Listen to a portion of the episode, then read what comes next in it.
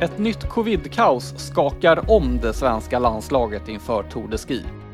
Landslagschef Anders Byström gästar och berättar status på åkarna i truppen. Och Anna-Karin Strömstedt listar favoriterna till totalsegern. Det här är Viaplay Vinter Podcast som ger er allting inför säsongens stora höjdpunkt, Tour de Ski. Det är bra! Nu går det bra! Kämpa för hela Sverige nu! Nummerlappen var inte med. Den hade jag glömt. Nej, idag var det riktiga skidor faktiskt. Alltså, vad gör jag? Det är jättebra! Kom igen nu! ska fan dö över den där jävla mållinjen. Vi är framme vid vinterns viktigaste tävling, Tour de Ski. Om bara några dagar är vi nere i Alperna, Anna-Karin, och det är sju etapper som väntar på nio dagar. Ja, nu sitter ju jag i Vansbro och längtar bort till sol och eh, kanske lite mer värme än vad det här, för här har det varit riktigt kallt i under julen. Men eh, Tour de Ski, ja det är precis som du säger, det här kommer ju att bli årets höjdpunkt och det är många som eh, är friska tänkte jag säga, men det är många som har laddat väldigt mycket för den här tävlingen i år. Det är många som är sjuka också. Det ska vi återkomma till alldeles strax. Eh, men jag tänker det är nog många som undrar vad händer med podden nu under Tour de Ski? Blir det ett uppehåll eller hur kommer de göra egentligen? Och då kan jag ju lugna alla lyssnare genom att säga att vi kommer köra ett avsnitt efter varje etapp.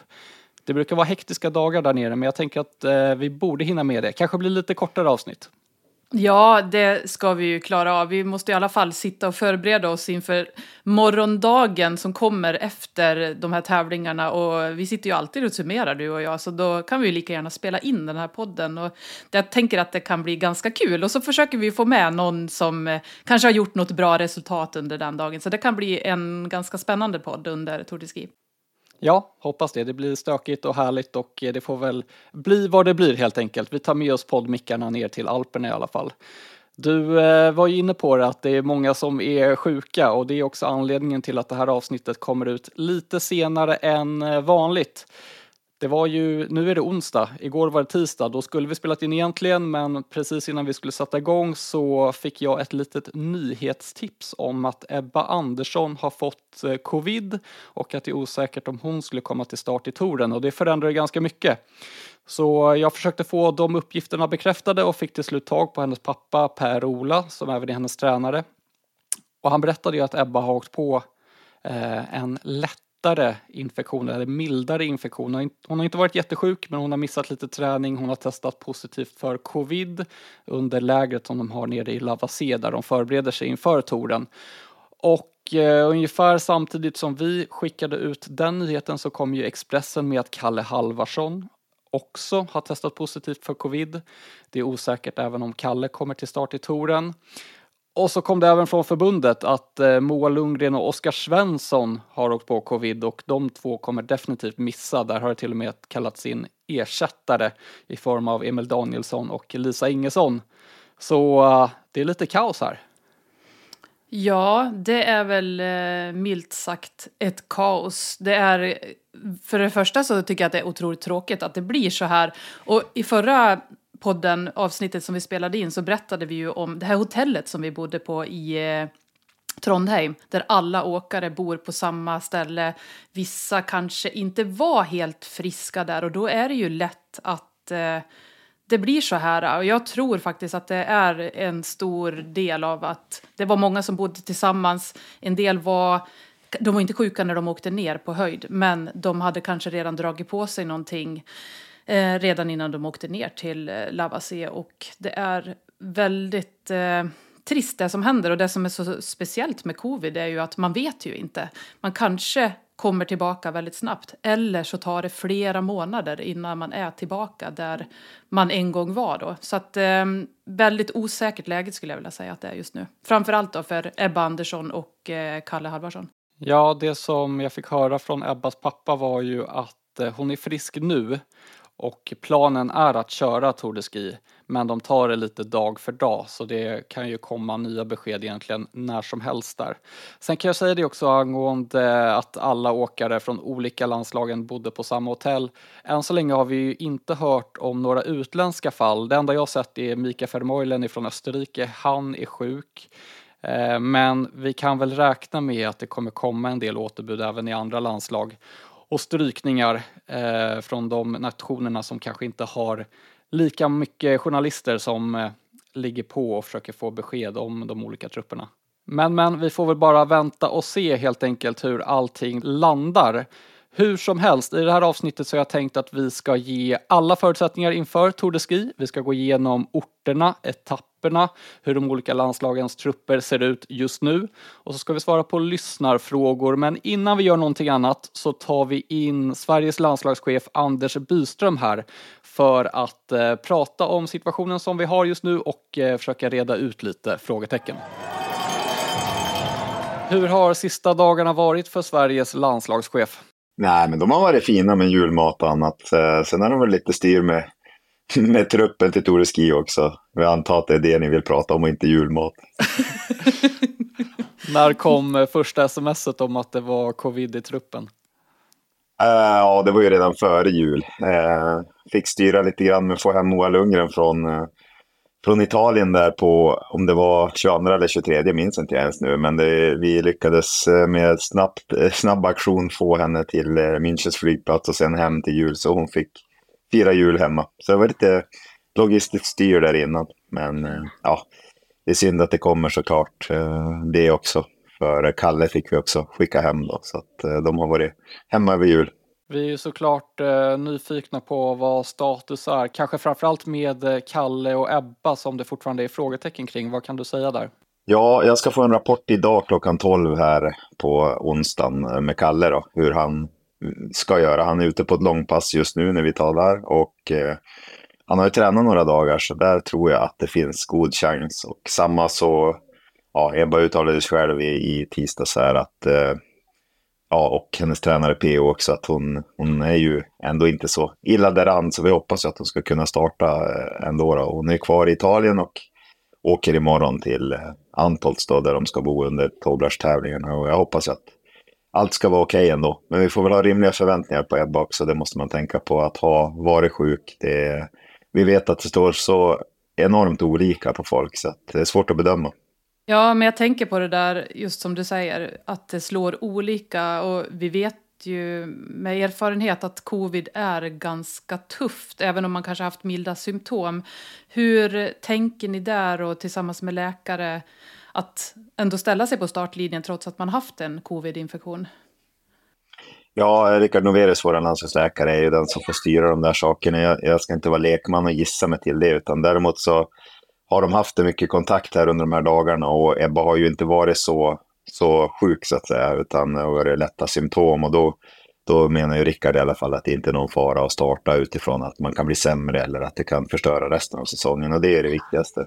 Men prestationsmässigt är det ju svårt att säga som sagt hur mycket man kan räkna med både Ebba och Kalle i starten då, om de är med. Mm. Är det några fler åkare som är sjuka? Eh, nej, men det är Moa Lundgren och Oskar Svensson då, som har lämnat återbud till Tour. Eh, och eh, det är klart att det blir lite oro också när det kommer covidfall på covidfall på covidfall. Vi hade ju några svängar i Gällivare också som ni vet och eh, det blir ju lite oro runt det såklart. Man vill inte missa Tour de Ski och de som är på hotellet i Italien, det är klart att när det är ett bekräftat fall där så, och jag tror att det var någon, någon till på hotellet också som var sjuk, så då då blir det en viss oro såklart. Men det verkar som att eh, det har gått att stävja så pass än så länge. Mm. Utan att säga för mycket ändå. Man vet ju inte, men eh, hoppas det.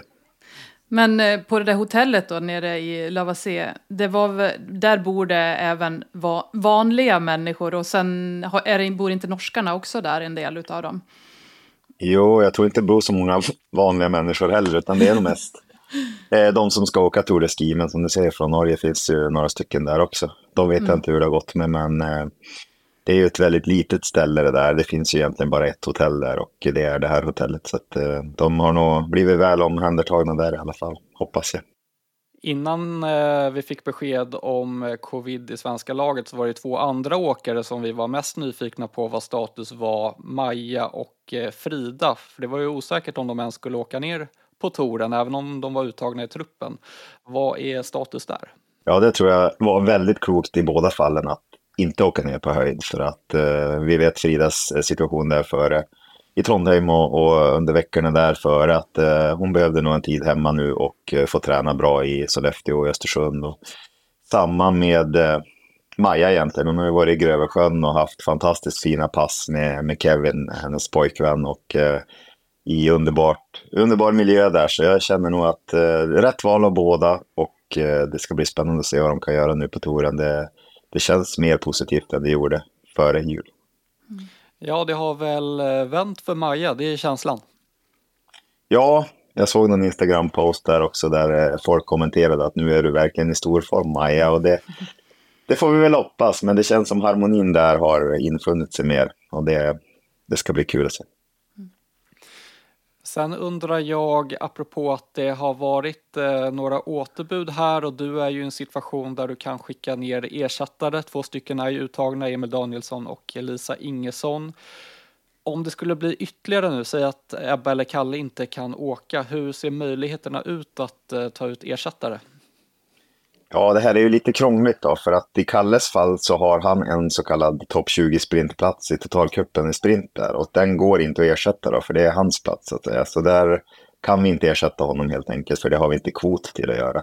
I Ebbas fall så kan vi ersätta henne och det, det kan ju bli på väldigt kort varsel här, så då får man ju bedöma om det är, vad ska man säga, ger rätt förutsättningar för den som i så fall ska dit eller om vi hellre då ställer upp med dem vi har på plats. Den, det avgörelsen har vi inte tagit än utan det får man göra om, om Ebba plötsligt måste kasta in handduken. Men det är klart vi har en tanke där. Mm. Men så det skulle kunna vara så att Sverige inte ställer upp med, man kan inte säga full trupp, men att det kanske blir lite färre än vad det var tänkt från början? Ja, men tanken är att ställa upp med full trupp. Men sen har vi ju en eh, skandinavisk cup också i OTP samma period här och det finns några åkare som till exempel Märta Rosenberg som har valt att uh, åka där istället. För det finns möjligheter att kvalificera sig där till världscupen också ska man veta. Och Skandinaviska cupen är viktig ur den synvinkeln och då får man alltid värdera, är det viktigare att åka en Tour de Ski, vilket är bra för erfarenheten, eller vill man köra Skandinaviska cupen och, och ja, prestera väldigt bra där. Så att uh, den avgörelsen får man göra både som åkare men också för oss som landslagsledning då, vad som är bäst. Mm. Anders, hur känns det att touren ska dra igång nu?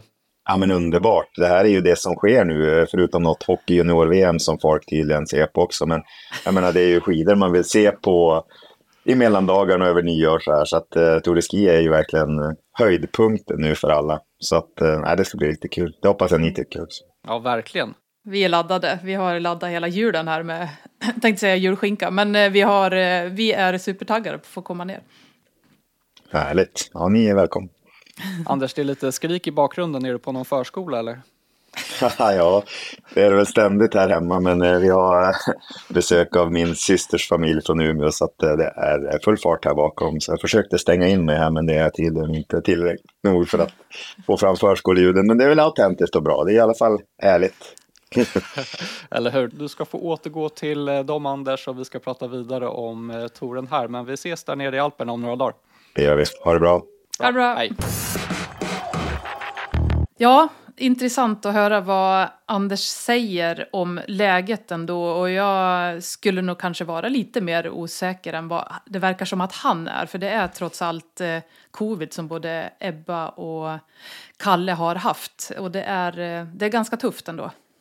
Ja, vi får väl på något sätt utgå från att Anders Byström är så pass lugn för att han har fått eh, positiva signaler och att han tror att det här kommer gå vägen. Ja, verkligen. Jag vill väldigt, väldigt gärna se både Ebba och Kalle på startlinjen. Ja, vi kan väl titta lite på schemat som vi har framför oss. Allting börjar ju på lördag 30 december. Då är det sprint i fristil i italienska Toblach och eh, det är totalt tre stycken tävlingar som är i Toblach. Det fortsätter med eh, 10 km klassiskt med intervallstart på nyårsafton och sen den första januari så är det 25 kilometer jaktstart i fri stil. Ja visst, och det här tycker jag ska bli väldigt spännande. Dels så får ju sprintarna sin dag, de här lite mer traditionella eller distansåkarna får sin dag och sen så avslutas det ju med en eh, jaktstart då och då blir det väl lite grann som att äh, nu kommer vi att få en liten föraning om hur det kanske kommer att se ut i slutändan på Tour de Ski. Och jag tänker att, eh, säg att Ebba Andersson kommer till start och hon har en lite svagare sprint. Hon borde väl kunna ta igen det på den här ganska så långa jaktstarten då. Ja, absolut. Och det är det som ska bli så spännande med de här jaktstarterna. För det är ju såklart när vi pratar om Ebba, vi vet ju att hon är svagare i sprint, men hon har de här, det kommer ju fler jaktstarter sen, men just den här redan tredje dagen så har hon möjlighet att liksom äta in det här avståndet som hon kanske då ligger efter täten. Vad tänker du på när du tänker på Toblach? Ja, men jag tänker egentligen på den här stafetten som vi hade förra året där när herrarna åkte så väldigt, väldigt bra. Annars så har, har inte jag varit i Toblach så många gånger förutom på somrarna, varit på träningsläger. Det är ju ett fint ställe så jag ser faktiskt väldigt mycket fram emot att komma tillbaka dit och det var, ja men det är en sån här bra känsla eh, sett ur svensk synpunkt ändå, Toblach. Jag tänker framförallt på två saker med Toblach. Det ena är ju då att de har en kockskola vars elever brukar jobba på presscentrat under världscuptävlingen där, där, vilket innebär att man får väldigt bra mat i pressrummet. Sen är det ju den här händelsen från 2021 med Frida Karlsson som för mig alltid kommer vara sammanknippad med Toblach. Hon slutade ju på 17 plats i jaktstarten där. Vi förstod att någonting var fel och sen efteråt så berättade hon ju då i mixade zonen att hon hade gjort eh, chins i dörrkarmen på hotellet. Och eh, det var ju en eh, väldigt märklig incident som kanske också satte fingret på vem Frida Karlsson är. Att det händer grejer hela tiden. ja, det där var ju väldigt speciellt. Jag hade faktiskt nästan glömt bort att det där var i Toplach. Och den där maten, den eh, fick jag aldrig smaka förra året. Jag orkade aldrig riktigt ta mig till den där kockskolan. Men det gjorde tydligen du. ja, det är viktigt med mat. Eh, men vi kollar vidare på schemat här. Efter tre dagar i Toblach så bär det av till Schweiz och Davos där det först och främst är en vilodag eller träningsdag för åkarna. Jobbdag för oss. Eh, och där fortsätter tävlingarna sedan den 3 januari. Då är det sprint i fristil och 4 januari så är det en till jaktstart. Då är det 20 kilometer klassiskt. Ja, det blir ju återigen spännande att ha en jaktstart. Men då kommer ju den jaktstarten bara att baseras på sprinten som är dagen innan. Så det är ju inte då hela den delen utav hela Tour de Ski som man har kört utan enbart sprinten.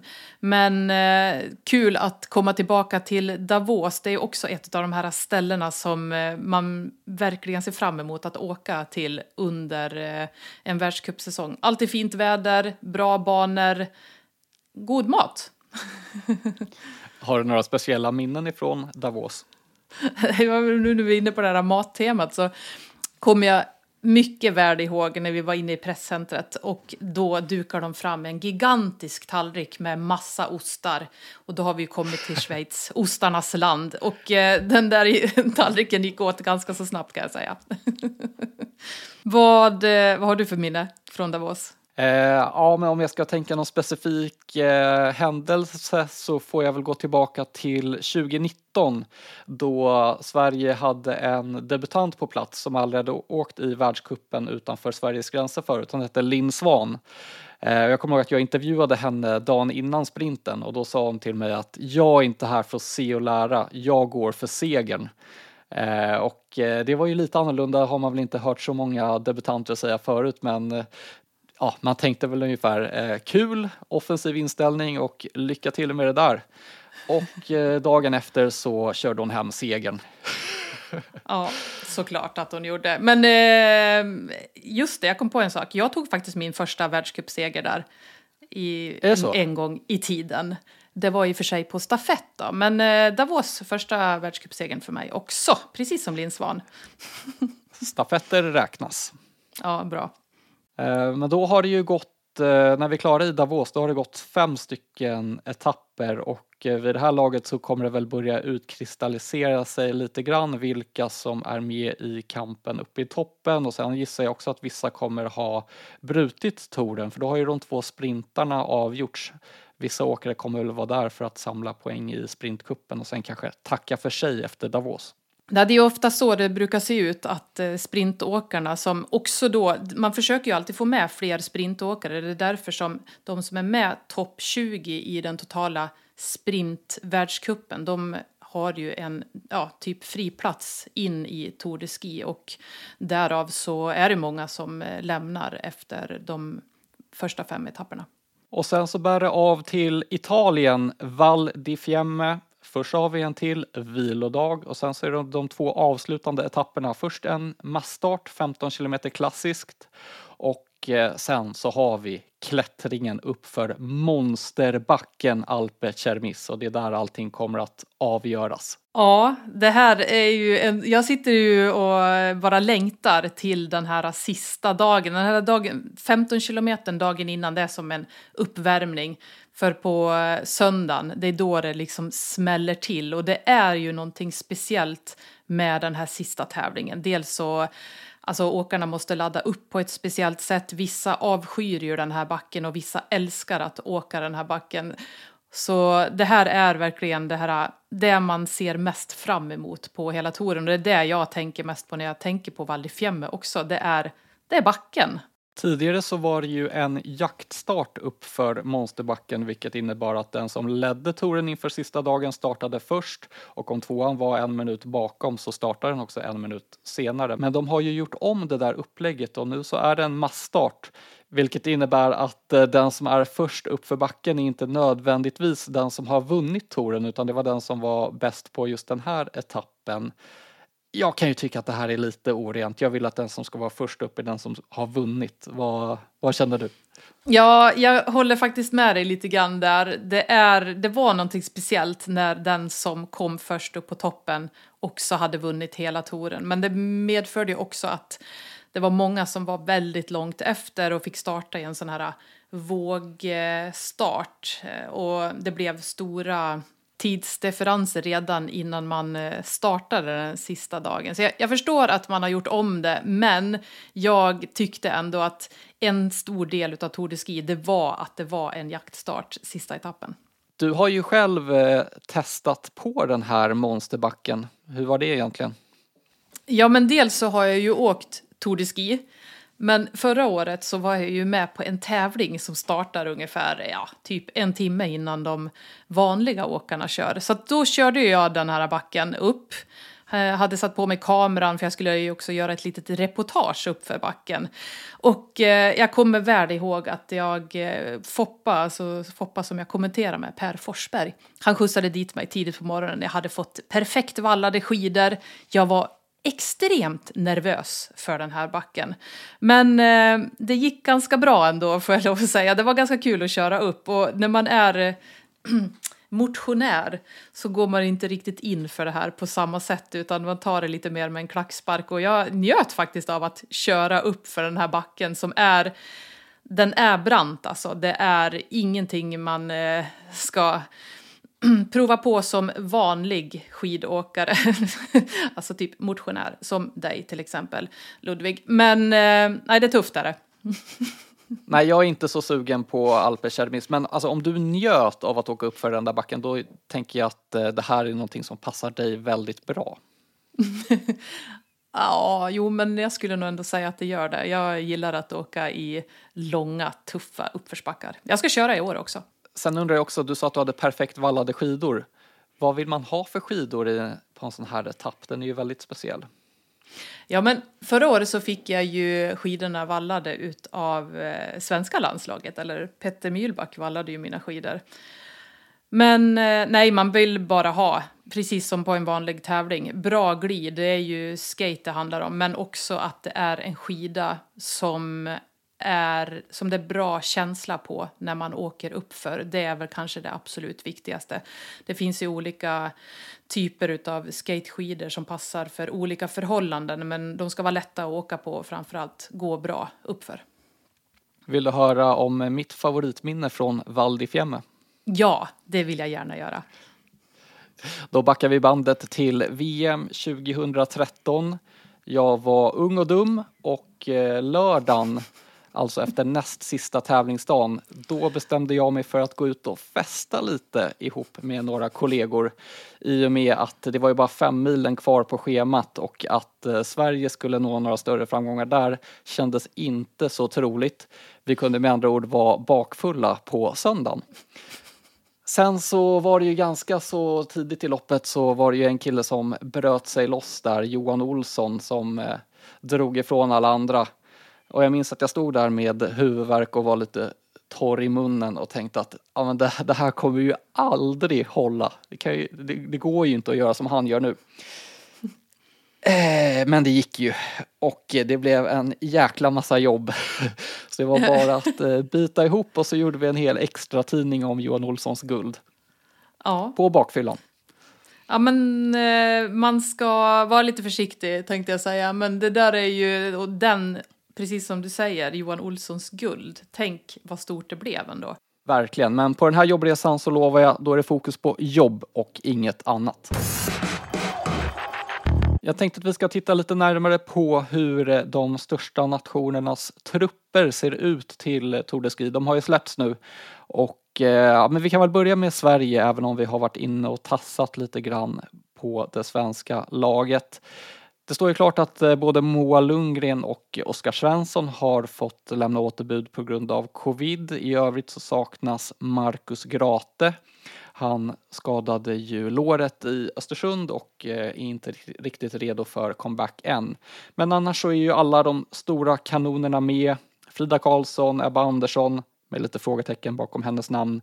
Linn Svane, Marie Boom, vi har William Poromaa, vi har en småsjuk Kalle Halvarsson. Det är många starka namn där. Ja, men Sverige ställer ju upp med ett väldigt intressant lag och framför allt på damsidan där vi har toppåkare både på sprint och på distans och flera stycken som skulle kunna vara med i den absolut toppen av eh, totalen på Tour de Ski. Och på här sidan så är det ju såklart väldigt intressant med både Kalle Halvarsson och Eh, William Poromaa. Det är väl de två som vi har de högsta förväntningarna på. Kollar vi på den norska truppen så är det fortsatt några namn som saknas där. Ingvild Flugstad Östberg och eh, Helena Marie Fossesholm, de tävlar fortsatt inte. Och Tiril Udnes Weng som fick covid inför eh, världscuppremiären, hon är fortfarande borta. Däremot så har de ju fortsatt eh, en del starka namn kvar i laget, kanske framförallt Heidi Weng och eh, Kristine Stavos Kista. Och sen på här sidan vimlar det ju av eh, namn som kan vara med och slåss i den absoluta toppen. Framförallt såklart Johannes Hösflot Kläbo. Ja, så att det ser väl lite grann ut som på den svenska sidan, fast omvänt. De har ett superstarkt herrlag. På damsidan så är det inte riktigt där som det har varit under tidigare år. Men eh, vi kommer nog ändå att se Kristine Stavås Kista vara med och fightas eh, om segern på de sprintarna som hon är med på i alla fall. Kollar vi i det tyska landslaget så hittar vi ju en Victoria Karl som är i superform just nu. Hon får sällskap av Katarina Hennig som är tillbaka från sjukdom och eh, på här sidan lite tunnare där men Friedrich Moch fortsätter ju att ta små kliv upp mot eh, toppen. Ja, det är, det är ju de tre åkarna som du nämner där som eh, kan utmärka sig på Tour de Ski från det tyska laget.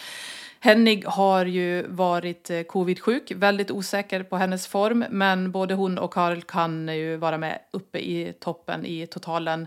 Moch har vi väntat ganska mycket på. Han eh, gjorde bra tävlingar i eh, Trondheim för ett par veckor sedan och eh, han räknar jag ändå med ska kunna, alltså har Göran det bra så kan han vara med och slåss om en kanske topp 6-placering. I USAs landslag så hittar vi väl den allra största favoriten på damsidan nu när det är lite frågetecken kring Ebba Andersson. Jessie Diggins har haft en urstark start på den här säsongen och eh, det är många som tror att hon kommer ta hem det här. Ja, hon är en utav favoriterna definitivt.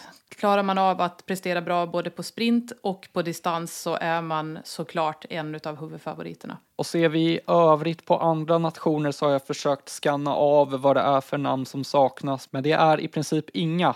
Det är ju en mästerskapsfri säsong det här, vilket innebär att eh, alla satsar på Tour de Ski och det märker man av när man kollar på de här trupperna. Eh, den som saknas är väl Chiang Wang från Kina.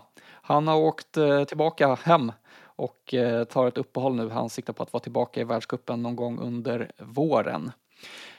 Men du, jag har gett dig en liten uppgift inför det här avsnittet och det var att du skulle ta ut dina tre största favoriter på dam och herrsidan. Har du gjort din läxa? Eh, Ja, jag har gjort det. Och eh, det är väl kanske inte helt oväntade namn som jag eh, kommer att presentera. Utan om vi börjar på damsidan så är det, som vi nämnde, Jessie Diggins, Ebba Andersson, om hon nu är i form, och Frida Karlsson. Det är ju Är det tre... någon, någon inbördes ordning här eller? Ja, alltså innan vi fick reda på att Ebba eh, hade drabbats av covid så hade jag nog ändå henne som huvudfavorit. Men nu så eh, har jag faktiskt Diggins som den största favoriten just med tanke på att hon, vad vi vet, är frisk, har kunnat tränat på och eh, det kan mycket väl vara så att vi måste ha lite lägre förväntningar på Ebba nu efter eh, den där olyckliga sjukdomen. Så att jag sätter nu Diggins, Frida Karlsson och Ebba Andersson. Spännande. Och på herrsidan då? ja, precis. Där har jag ju, tänkte jag säga, tre namn. Det är ju då Kläbo, Kläbo och Kläbo. Nej då, men ehm, det är såklart Kläbo som är den absoluta största favoriten. På en andra plats där så har jag ehm, Paul Golberg, mycket bra på alla distanser som han ställer upp i. Och på en tredje plats, Kalle Halvarsson. Oj! Även om han nu också tyvärr olyckligtvis har drabbats av covid. Men hade han varit i den formen som han var i, i Trondheim då har han absolut möjligheten att vara med och slåss om en topp tredje plats. Vad är nyckeln för Kalle då om vi kollar på själva tävlingsschemat? Ja, Men nyckeln för Kalle är ju att eh, han eh, gör bra individuella lopp och att han presterar bra på sprintarna och det har vi ju sett att han kan göra. Och sen är han väldigt, väldigt duktig när det kommer till massstarter och jaktstarter. Han eh, har blivit klokare i år tycker jag. Han eh, åker smartare vilket gör att jag tror att han kommer att hålla en hel tour. Du sätter Kläbo som etta och det är ingen av våra lyssnare som ramlar av stolen då. Men finns det någonting som kan stoppa honom förutom covid-19? Nej, det är det inte. Förutom covid-19 så skulle det vara en annan eh, sjukdom. Men eh, han eh, är såklart huvudfavoriten. Och det är som du säger, det är bara en sjukdom som kan stoppa Johannes Östford Kläbo från att vinna Tour de Ski den här säsongen. Vi har fått in en eh, hel del lyssnarfrågor. Vi pausade ju frågelådan förra veckan så nu är den överfull så jag tänker vi får eh, beta av lite frågor här Anna-Karin. Och vi börjar med en fråga ifrån Elin Poroma. Hon skriver Kommer VP få tre minuters tidstillägg? Frågetecken. VP är ju alltså William Poroma och Elin Poroma som ställer frågan det är ju Williams syster. Eh, och det här med tre minuters tidstillägg, eh, då syftar hon ju såklart på det som hände förra Tour de Ski när eh, William fällde Chul Chapas var det väl i eh, sprinten i Val di Fiemme och fick eh, tre minuters tidstillägg och efter det var ju touren över för hans del. Och frågan är då om det här kommer hända en gång till. Vad tror du? Eh, nej, det tror jag faktiskt eh, alltså, Det ska man ju aldrig säga. Men eh, man lär sig ju alltid någonting på att vara, eh, du vet så här, lite för offensiv som Ville kanske var där. Utan man måste ju försöka lugna ner sig, följa, se lite grann hur eh, loppet utvecklar sig. Jag tror att Ville har lärt sig en liten läxa där och jag har svårt att tro att han hamnar i den där tre minuters tilläggssituationen en gång till. Ja, ja kul att Elin Porroma är inne och hetsar lite. Vi tar nästa fråga som kommer från David Lind. Vad tror ni om Emma Riboms chanser i totalen? Ja, men Emma Ribom, hon hade ju inte jag med som en av favoriterna. Men vi ska absolut inte räkna bort Emma Ribom. Hon kan mycket väl vara en av dem som klättrar upp topp tre totalt i Tour de Ski. Hon åker bra på sprint framför allt, men hon har åkt mycket bättre på distans i år mot vad hon tidigare har gjort och är i bra form. Så att hon är en av de här svenska åkarna som absolut kan vara med där uppe och slåss. Sen så undrar Nora Wallenius, vad är prissumman om man vinner totalen? Och där har jag bläddrat lite i dokumenten och hittat att man får drygt 900 000 svenska kronor om man vinner totalen. Eh, Frida Karlsson gjorde det i fjol så då klirrade det till ordentligt i hennes eh, kassa. Nästa fråga. Alva Kristiansen. Vad är skillnaden på Tour de Ski och världskuppen? Här kan jag ju svaret också, men du kanske ja. får ta den. Nej, men enkelt förklarat så eh, världskuppen är ju det som sträcker sig över hela säsongen, från Ruka till Falun som är sista tävlingen i år. Och eh, Tour de Ski är ju en del utav världskuppen, men det är också en egen tour där man har lite annan poängberäkning, men den räknas också in i den totala världskuppen.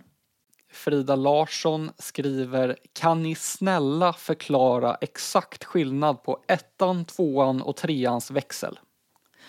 Ja. Den här lämnar jag över till dig. Ja, jag tänkte först säga att ska inte du svara på den? För det hade ju varit lite kul att höra vad du... Kan inte du bara försöka och säga vad du tror?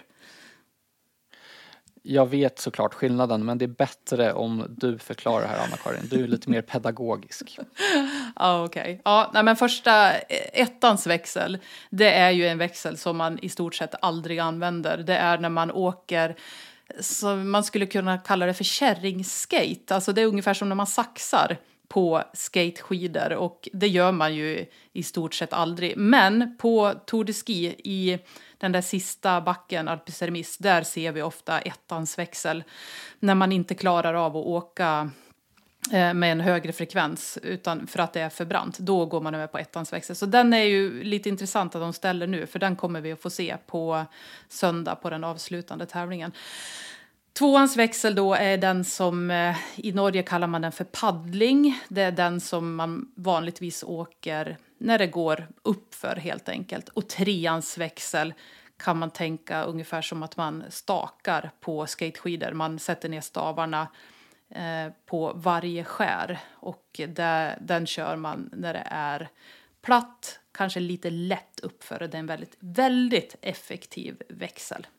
Eh, och det enda jag vill flika in här är att jag kraftigt tar avstånd ifrån uttrycket kärringskate så att inte jag blir cancelled här. Det får stå för ja. dig, Anna-Karin. Ja, det Vi... var ett väldigt dåligt uttryck och det kan man ju såklart inte använda nu för tiden. Men eh, det var så man sa förr i tiden.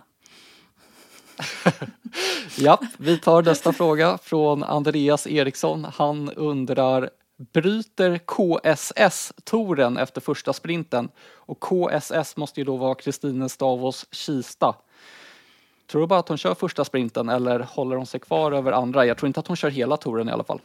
Nej, jag har svårt att se att hon kommer att klättra upp för monsterbacken, men eh, jag tror nog absolut att hon kommer att köra de två sprintarna som är med på touren. Sen har vi en fråga från en som vill vara anonym och det är första gången som det händer i poddens historia. Hon skriver, eh, hon skriver helvete nu avslöjar jag att det var en tjej. Eh, eh, den här personen skriver vill vara anonym och det kommer vi såklart respektera. Nu stiger ju spänningen här. Vad är det för känslig fråga som ska ställas?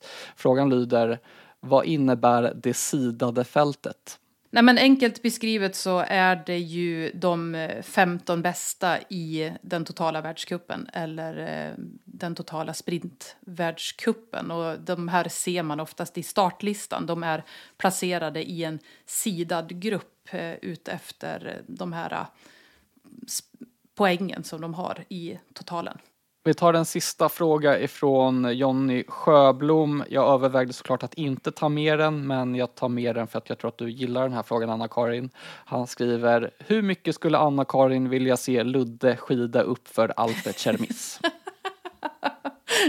ja, nu sa jag ju alldeles innan här att det här är en backe som åkare som Ludvig Svan inte ska bege sig ut i eller uppför. Men jag vill såklart jättegärna. Jag hade väldigt gärna velat sett Ludde uppför där. Det hade varit eh, kul att se, framförallt om du hade tagit dig upp. Om du hade lyckats att åka uppför eller om du till och med hade halkat ner för. För det vet jag att vissa personer gör om de inte har tillräckligt hög fart. Kör du däremot ettans växel hela vägen upp så tror jag att du kommer att klara av det där helt galant. Kanske lite sämre tid än vad den som åker snabbast upp gör. Men eh, jag vill väldigt gärna se dig uppför där. Så eh, har du med dig skidorna? Ja, jag har inte packat eh, väskan än så vi får se om skidorna åker med eller inte. Men just nu så lutar det ändå åt att skidorna blir kvar hemma. Det var alla. Oväntat svar. Det var alla. Det var, det var alla frågor som vi skulle gå igenom här idag, men vi håller väl frågelådan öppen under hela touren så det är bara skicka in frågor om det är någonting som ni funderar på och vill ha svar på. Och det här var allt vi hade att eh, bjuda på i dagens avsnitt. Jag tycker att det blev ganska så matigt. Man fick väl det man behövde veta inför att touren ska dra igång här på lördag. Ja, det tycker jag absolut. Och det är, eh, vi har väl nämnt det redan innan, det här är ju liksom som mästerskapet i år. Det är det absolut största som kommer att hända den här säsongen. Så att eh, det är bara att bänka sig framför, eh, i, eller i tv-soffan framför tvn och eh, följa hela Tour de Ski. Det börjar på lördag klockan 11.30 startar sändningarna i TV6 och Viaplay, så det är bara att skriva upp det i kalendern. Och som sagt, jag och Anna-Karin kommer att köra ett avsnitt efter varje etapp så det kanske är dags att klicka på den där prenumerera-knappen på vår podcast så missar man ingenting.